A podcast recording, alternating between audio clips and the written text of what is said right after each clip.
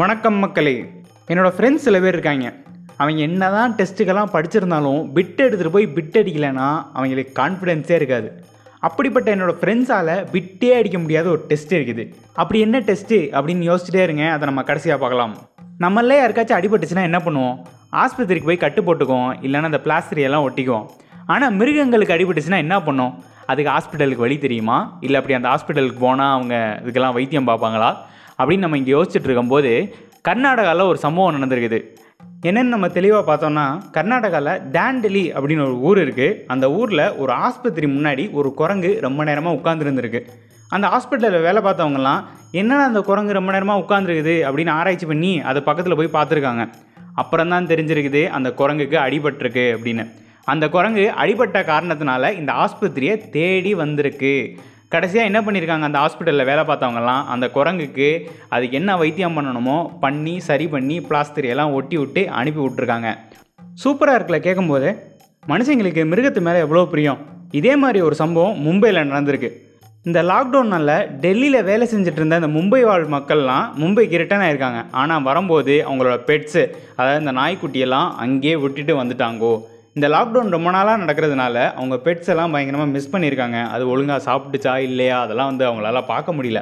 இதனால் துயரப்பட்டு என்ன பண்ணியிருக்காங்கன்னா ஒம்பது லட்சத்தி ஆறாயிரம் ரூபா செலவு பண்ணி ஒரு ப்ரைவேட் ஜெட்டை வாடகைக்கு எடுத்து அந்த ஜெட்டு மூலமாக அங்கே இருக்க ஆறு நாய்க்குட்டியை கூட்டு வந்திருக்காங்க.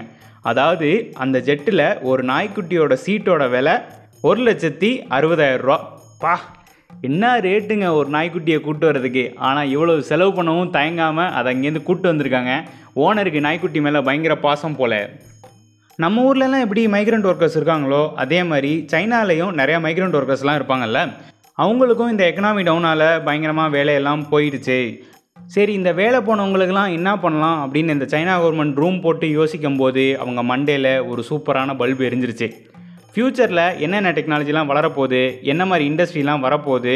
அதுக்கு என்ன மாதிரி ட்ரைனிங் எல்லாம் கொடுக்கலாம்? அப்படின்ற மாதிரி அவங்க திங்க் பண்ண ஆரம்பிச்சிருக்காங்க. அதாவது இந்த ஒரு கோடியே நாற்பது லட்சம் பேர்த்துக்கு என்ன மாதிரி ட்ரைனிங் கொடுத்தா அதுவும் ரெண்டு வருஷத்துக்கு ட்ரைனிங் கொடுத்தா ஃப்யூச்சரில் என்ன மாதிரி டெக்னாலஜிக்கெலாம் அவங்கள யூஸ் பண்ணிக்கலாம் அப்படின்னு அவங்க யோசிச்சிருக்காங்க. அதை இம்ப்ளிமெண்ட் பண்ணுறதுக்காக சிலபஸ் எல்லாம் தீவிரமாக ரெடி பண்ணிக்கிட்டு இருக்காங்கோ? அதுபோக அந்த ரெண்டு வருஷத்துக்கான ட்ரைனிங்க்கான மொத்த செலவையும் அவங்களே ஏற்றுக்க போகிறாங்க சூப்பர் ஃபியூச்சரிஸ்டிக்காக இருக்குல்ல? இதே மாதிரி நம்ம ஊர் கவர்மெண்ட்டும் இந்த மைக்ரண்ட் ஒர்க்கர்ஸுக்கு என்ன பண்ணலாம் அப்படின்னு தீவிரமாக யோசிச்சுக்கிட்டு இருக்காங்க.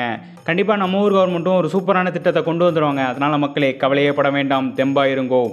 சரி நான் ஸ்டார்டிங்கில் கேட்ட கேள்விக்கு பதில் என்னன்னு பார்ப்போமா? அதாவது எந்த டெஸ்ட்டு என் ஃப்ரெண்ட்ஸால் பிட்டே அடிக்க முடியல அப்படின்னு. அது வேறு எந்த டெஸ்ட்டும் இல்லை. அதுதான் பிளட் டெஸ்ட் பிளட் டெஸ்ட்டில் நம்மளால் பிட்டே அடிக்க முடியாது. நன்றி வணக்கம். மாஸ்டர் ரெண்டு வடை ஒரு tea with Seva Arjun produced by clock voice media